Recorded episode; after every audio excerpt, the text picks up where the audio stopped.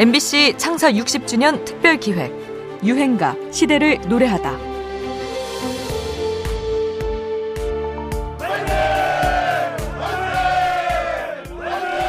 1980년대 중후반 락 음악 애호가들이 환호성을 질렀습니다. 한국에도 마침내 헤비메탈 그룹이 등장했다. 전 세계적으로 헤비메탈이 전성기를 누리고 있을 때 우리한테 이런 밴드 없나 하며 설왕설래하던 바로 그때 시나위가 나타났다. 어, 굉장히 뜨거웠어요. 그 당시에는. 저희가 공연했을 때 사람 다 일어나서 standing 공연이라는 게 이제 그 당시에 처음 생겨났던 것 같아요. 아마 객석 의자도 부셔지고 막 그런 어, 엄청났죠, 사실은. 1986년 밴드 시나위의 기념비적인 첫 앨범에 수록된 노래 크게 라디오를 켜고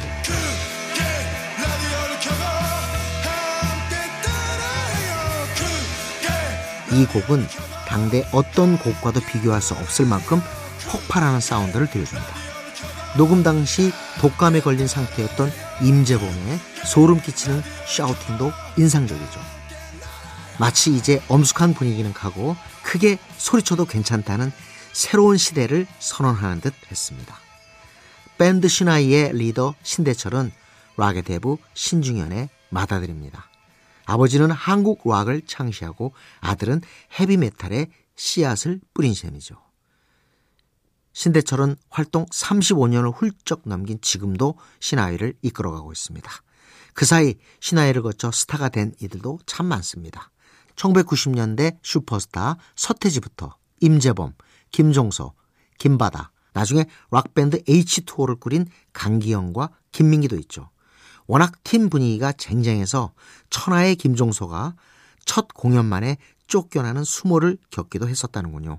특공을 다 끝났는데 이제 그 팀에서 회의를 해서 음. 예, 제가 이제 쫓겨나게 됐어요. 근데 그 당시는 너무나 화가 났어요, 제가. 네. 그렇지만 뭐 제가 그 당시는 제가 인지를 못했는데 음. 제가 와싱 상담을 하게 되는 계기가 됐어요, 그게. 아, 오히려? 어, 그리고 네가 날 부를 때까지 내가 하겠다라는 어. 어. 떤 그런 그만큼 엄격하게 팀을 꾸려왔으니까 지금의 신화에도 있는 거겠죠.